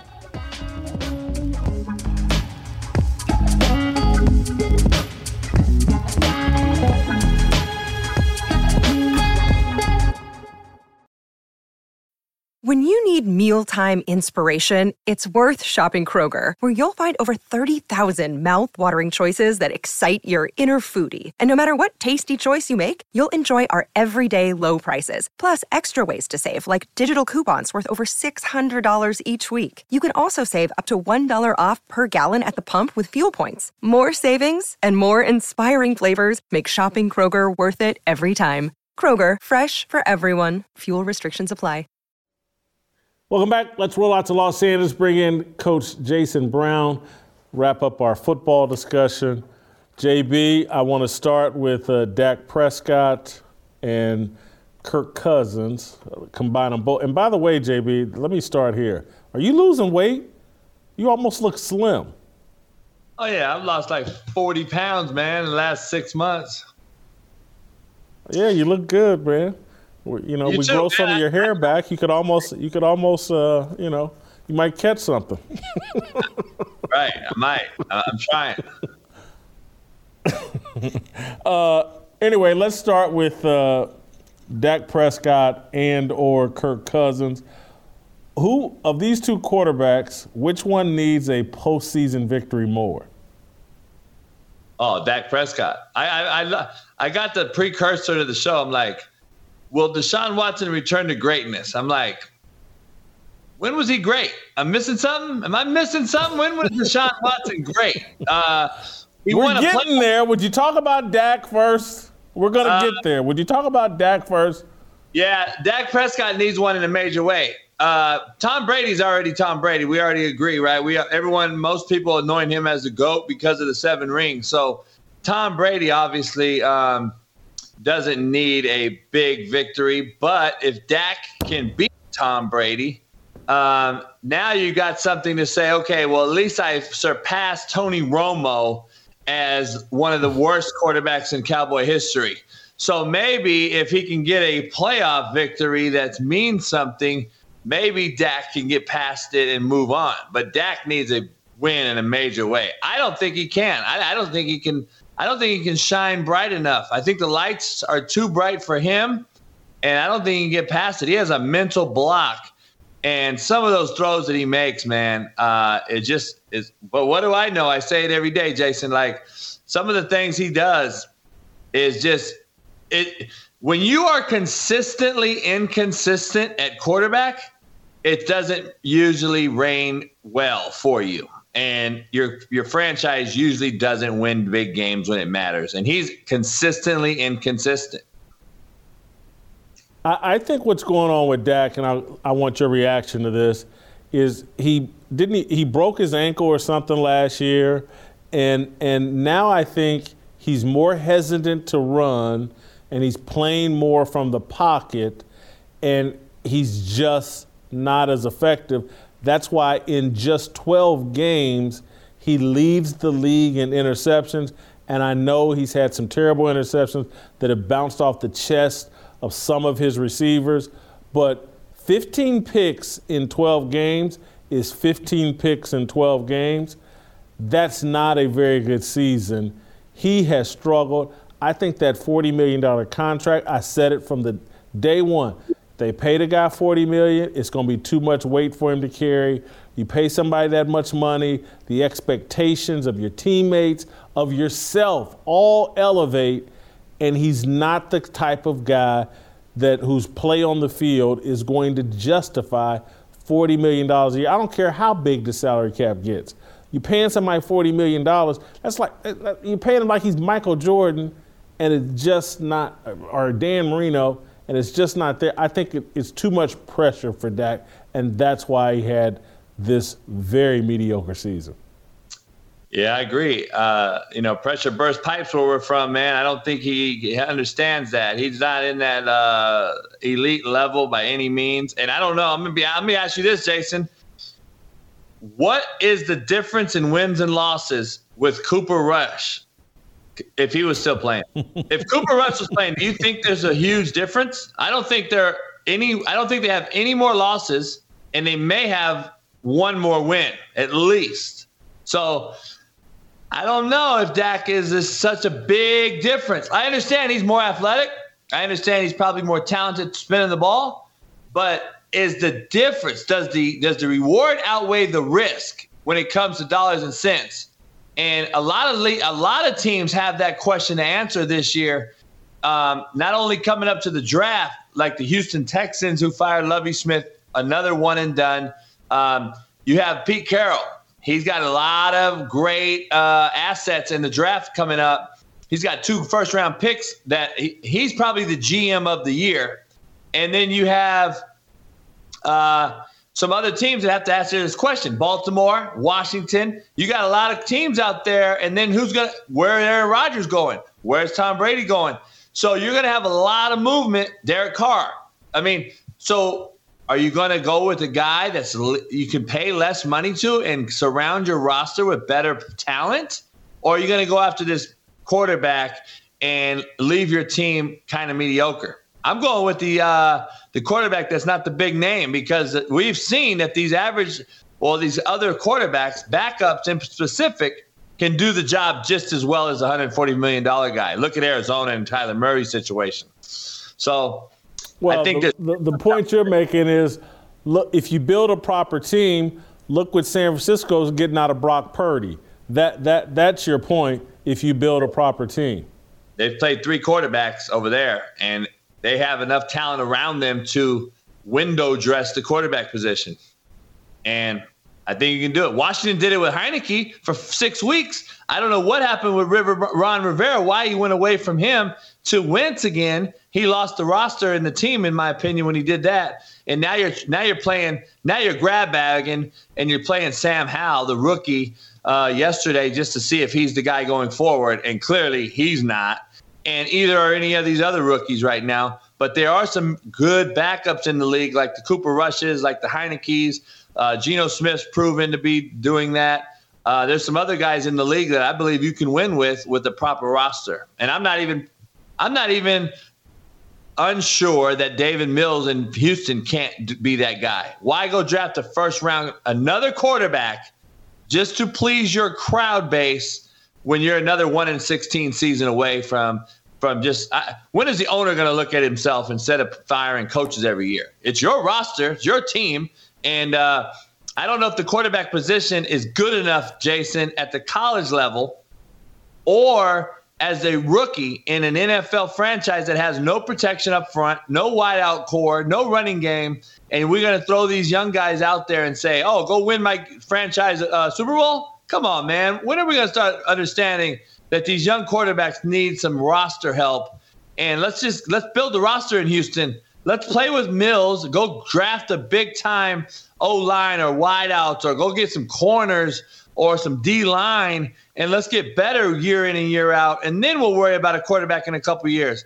But right now, they're going to draft Bryce Young, and then what? Who, who, you're going to be one in sixteen again next year, Jason. We're going to be talking about the same thing. Well, the Bears could possibly take Bryce Young. I know they got Justin Fields. L- let me ask you, since you forced me to freelance, which isn't a bad thing, but let me freelance. Is Bryce Young is is he? I, am not a thousand percent sold on him. He's small. I don't like undersized quarterbacks. Is he? What kind of an impact? Who do you compare him to in the NFL right now? What's his ceiling? So I've, I've talked to Sark about this. I've talked to guys that have actually coached him. I, have known him growing up in LA, uh, watching him play. He has a uh, he's very cerebral. He's got an understanding for uh, protections and uh, coverage rotations already. I like that he's played in a pro style Bill O'Brien Sarkisian offense. So I believe he plays under center a little bit more, similar to Caleb Williams and what what they do under Lincoln Riley at SC. That's why I do like the fact that Caleb Williams is a little more uh, NFL ready because they do take some under center snaps. Um, Bryce Young the same way. NFL system. Bill O'Brien, Saban, uh, Sark coached him early in his career when he won the Heisman. Um, I think he is a little.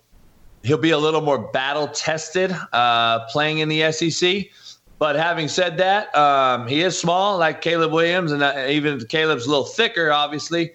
But uh, I think Caleb Williams is the second coming to Kyler Murray. I think Bryce Young is uh, the second coming to a Jalen Hurts. I think he can be productive in the NFL. I think his he he, he reminds me a lot of Jalen Hurts. Um, I think he has a uh, quicker release though and a stronger arm, and I think he can throw a better spiral. And I think that that means something in the NFL to all the naysayers out there that doesn't understand what a spiral does in the wind and in the rain and in the snow. It's easier ball to catch for the receivers, so you do understand. Um, but I think Bryce has those things, and I think he can be a step ahead of a guy like Jalen Hurts entering the league as a rookie uh, compared to some other guys. But again, I still don't think he's ready to start in the NFL as a rookie on a bad franchise.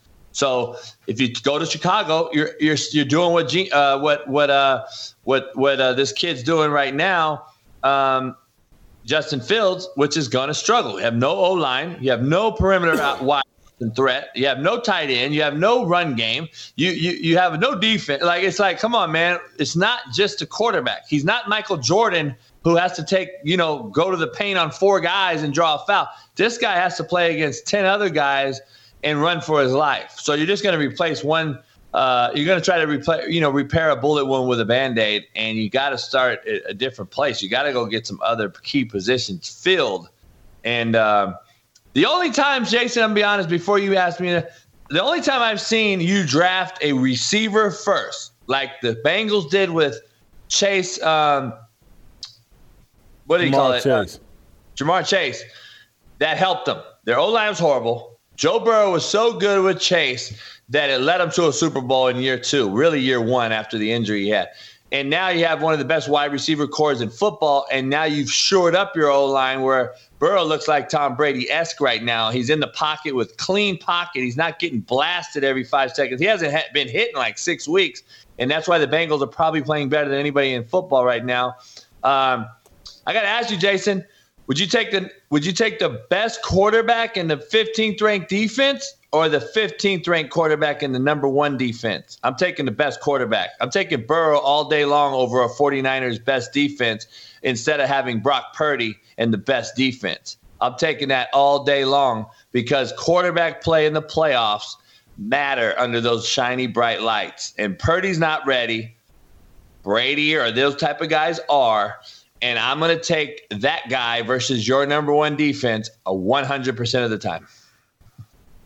No, I'm taking Nick Bosa in that defense uh, over, you know, the, the, no, I'm taking, I'm taking Nick Bosa in that defense. Uh, when is a, when is a quarterback that is that average won a Super Bowl?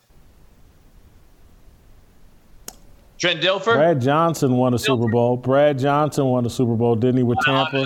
best defense, defense, of that season. Best defense in football that yeah. year.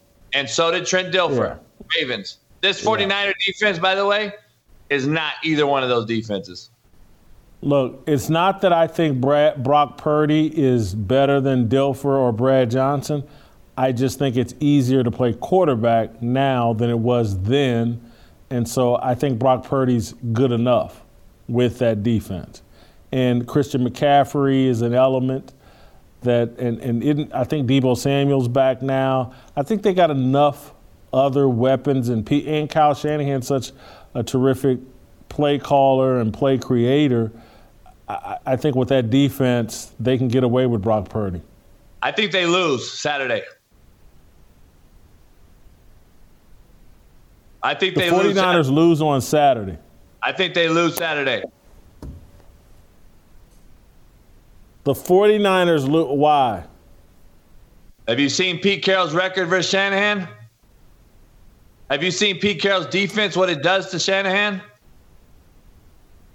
Just look at their record. Look at their record. Look at. Pete Carroll owns Shanahan. And I'm going to tell you right now, I had Pac Man Jones on my show this morning. He agrees.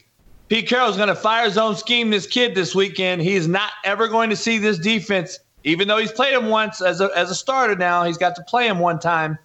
He is not going to see what he's going to see in the playoffs this weekend. And Geno Smith, all you got to do is come up with 10 early points. If Seattle gets up 10 nothing, that game is over. I'm telling you right now. So that's a decent segue into what I what I what I want. You're just dead wrong about. We'll see. You're, you're dead wrong there. but would you commit if you're Seattle? Would you commit to Geno Smith moving forward? Again, they have two great draft pick numbers. They have two. What are they drafting? Third and twelfth, or something like that next year. Um, they got a hell of a D two D uh, DB, uh, the big six four Richard Sherman S kid who's starting at the corner spot this year as a rookie, uh, who he stole in the draft. He has a running back who he stole in the draft, and Kenneth Walker the third, who could be easily an MVP candidate next year, and was definitely probably going to get rookie of the year. And because of Breece Hall being put out for the Jets and got hurt, or he would have probably got it. But having said that, you can sure up and go get Geno Smith a big time tight end with a trade, either with one of your picks or you draft a tight end from Georgia or one of these big time tight ends from Utah. And I believe Geno Smith flourishes with a big time tight end to to to surround himself with Lockett and Metcalf. And if Geno will be so much more comfortable with a tight end in there than he would be right now with Will Dissly and I don't know who the hell they have. Um, I think it. I think a tight end is missing. I think you can keep Geno, and I think you can surround them and get better on defense. Go get you a couple big time pass rushers, a couple more safeties, and another backer to replace Wagner, who's gone for the Rams. I think that team is a few pieces away from being very, very good in the next year or two. And I think Pete Carroll understood it. That's why I think he's the GM of the year by getting rid of Russell Wilson, knowing there was something there that we did not know. And now rocking and getting this team to the playoffs, which no one thought would happen. And I don't think you need to make a drastic move at quarterback and draft a quarterback or move up. I think you can win with Geno. Um, but I think you got to get a few more pieces to surround him. Uh, Sean Salisbury and I break Geno down quite often. Geno looks good, man. I'm telling you, he looks really good at times. And they can get another piece inside a guard and another tackle. I, I, I would draft a tight end, a couple old line pieces, and a couple guys on defense, and use some assets to shuffle around. Maybe draft, uh, trade for a big time tight end that's available um, out there. Trade up for somebody. I'd keep them and, and draft around make that roster even better than they are right now, which is a playoff team right now. So they have the fifth and the 20th pick, just to enter that into the record, not third and 12, the fifth and the 20th pick. Here's, I somewhat agree with you. My only concern is I've seen guys like Geno in all sports how they are on the way up. When they got the eye of the tiger, nobody believes in them. They wrote me off. I didn't write back. He got all that mentality. And then when does it flip in their head to, see, I was right and they was all wrong and I'm the man. And you know what? $40 million. I'm, I'm better than Dak Prescott. I'm better than this guy. I'm better than everybody. I was always better than those guys. I was drafted higher than Dak and blah, blah, blah. And then once they flip to that mentality of like, the league owes me, I've been screwed over, Rex Ryan screwed me up, and everything that happened in New York and blah, blah, blah. It's just what mentally happens to Geno in success can he sustain it? That's my concern and question. I don't see that in his character. I don't. I don't. I don't get that vibe from his character. Uh, I. Uh, let, me well, let me let me clarify this. Let me clarify this. This isn't a Geno specific. This is just young men, men in general.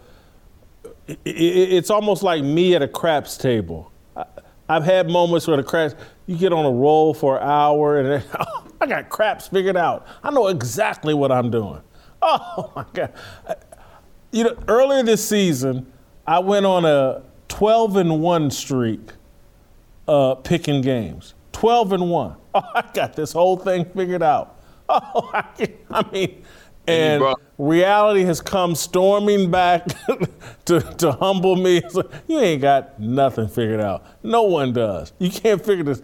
I'm just. This is just. This isn't specific to Geno. This is just his situation. Been written off. what what success does to your ego. That's where I'm concerned. I I think he's a little bit older than than that now, though. Geno, speci- speaking about Geno in specific, I think he's kind of realized, Yep. okay, this is my niche. This is where I belong right now. Pete Carroll's given me this opportunity to be a captain, a leader around a team that's won Super Bowl, been to a couple Super Bowls under this man. He's been around. He's won everywhere he's been. Maybe I can learn some things and stay this place for a couple years because my I'm not getting the 200 million dollar contract. My time's passed. I'm not that guy. I think he understands and and understands his lane, understands the lane he's in. But my question, Jason, is this: You draft a young quarterback, and he's all is it's if you do the percentages and do the data and the analytics and everything we love to do nowadays. What rookie quarterbacks coming in balling out of control right now? There isn't one. So not why a rookie bring- quarterback that I think they wouldn't make a play for a rookie. It's just would they get involved with a Derek Carr or someone to compete with Geno? Would, would, would they, you know? I think Pete knows. These guys talk, Jason. I think Pete called J- Gruden today, man. Why were you trying to get rid of Gruden? I mean, a car. Because he's horrible? Okay, I figured that. Yeah, he just can't play under the big pressure, uh, Pete. All right, good deal. Yeah, I'm going to stay away from Derek Carr. I think Carroll understands that. I don't see him taking him. You know who I do see him taking, uh, which I'm not a fan of, but I can see him taking him and let him compete? Baker Mayfield. I can see them very oh easily. God, no, no, no. That is kind of an inside source from a few coaching buddies I have in the NFL. They can see him easily going to Seattle and competing versus Geno, giving him a competition. I'm going to tell you this they have to bring in someone to keep Geno on his toes, though. And I believe Geno is much better than That Baker ain't Baker Mayfield. That ain't Baker Mayfield. Lord have mercy. And, I, I, and, No, and- and Colin, Cow- Colin Cowherd said that Baker Mayfield is hands down better than Geno Smith. I almost lost my breakfast, and I was like, "What?" And uh, but I can see him coming in there with the we know with the with the so-called swag Baker does possess, and give him a, a battle in camp, which can keep Geno on edge. And that is a psychological ploy that Pete runs. Pete does a lot of the Phil Jackson mind control type or mind games type of things that I can see him easily doing to keep Geno on edge, to keep him in where he's not comfortable. Um, and that is something. But they're going to bring in a wily veteran if they do and draft other pie- pieces. And Carroll's, he's hit it pretty much. Uh, Belichick and Pete Carroll, I would argue the last 10, 12 years are the two best GMs in football. As co- co- coaches, you know, coaches and GM. Yeah. Uh, So- final thing. Final, you- you've already previewed it, but I, I, I need you to address it. Uh, Deshaun Watson.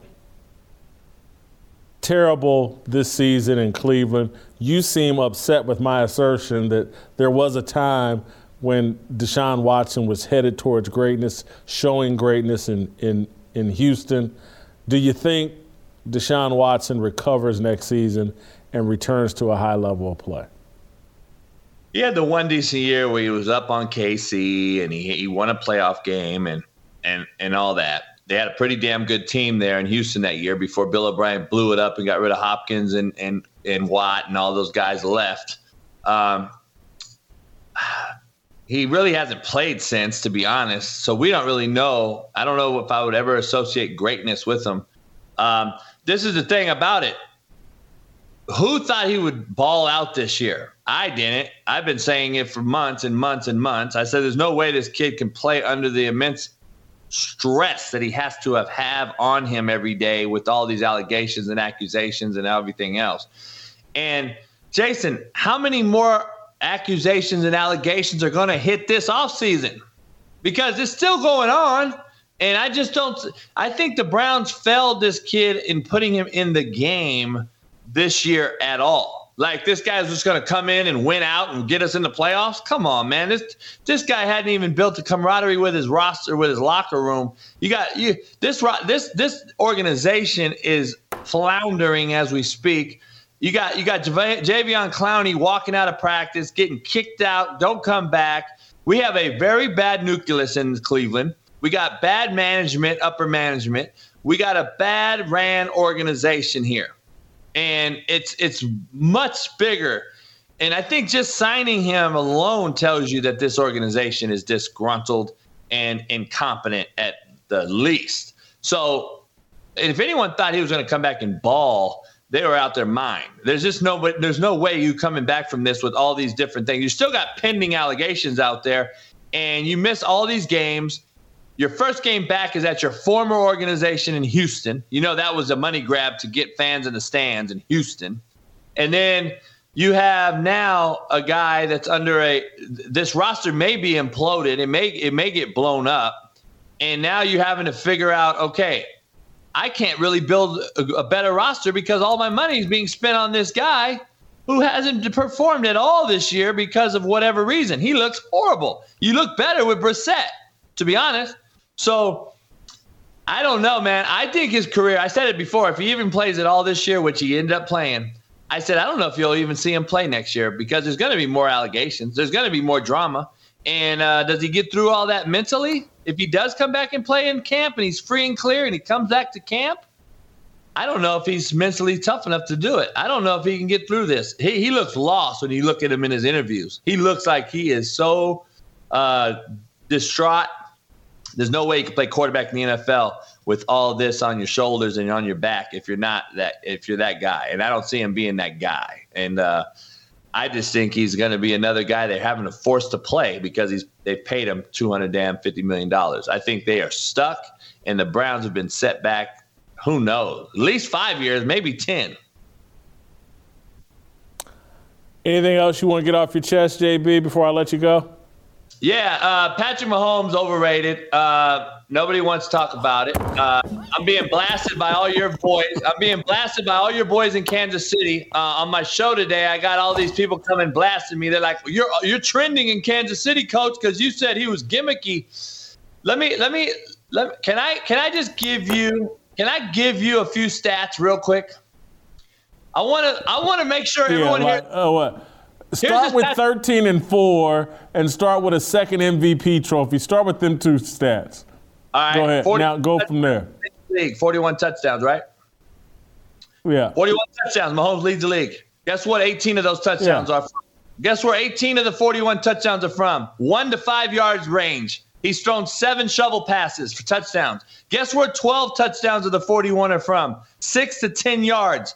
11 to 15 yards, one touchdown. 16 to 20 yards, he has four touchdowns. He has zero touchdowns thrown, 20 or 25 yards.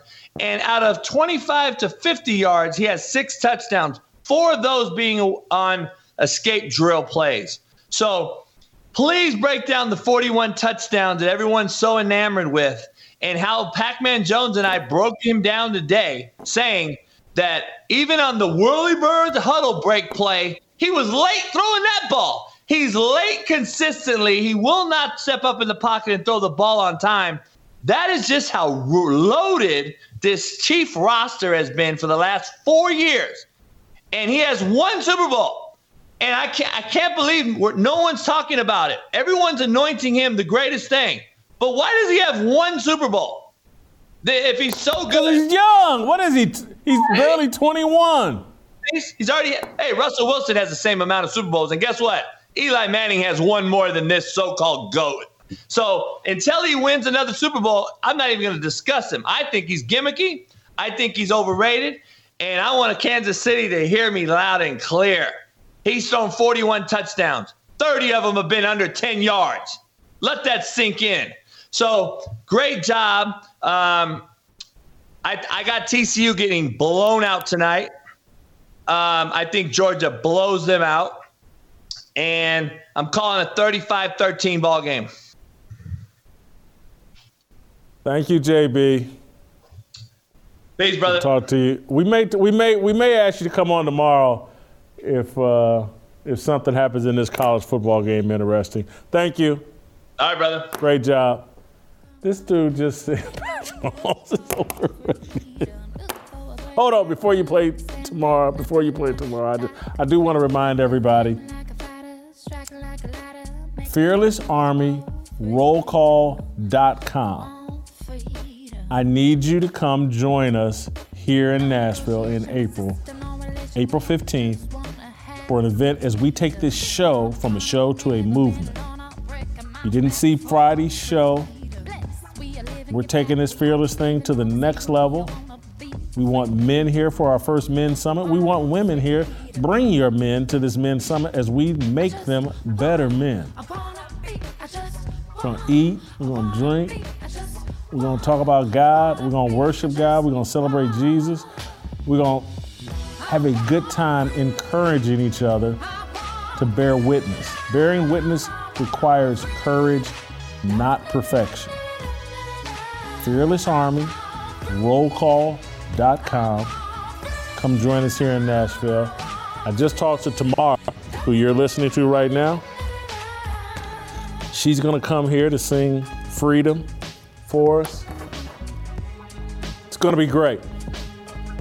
Uh, hope you enjoyed today's show. We'll see you tomorrow.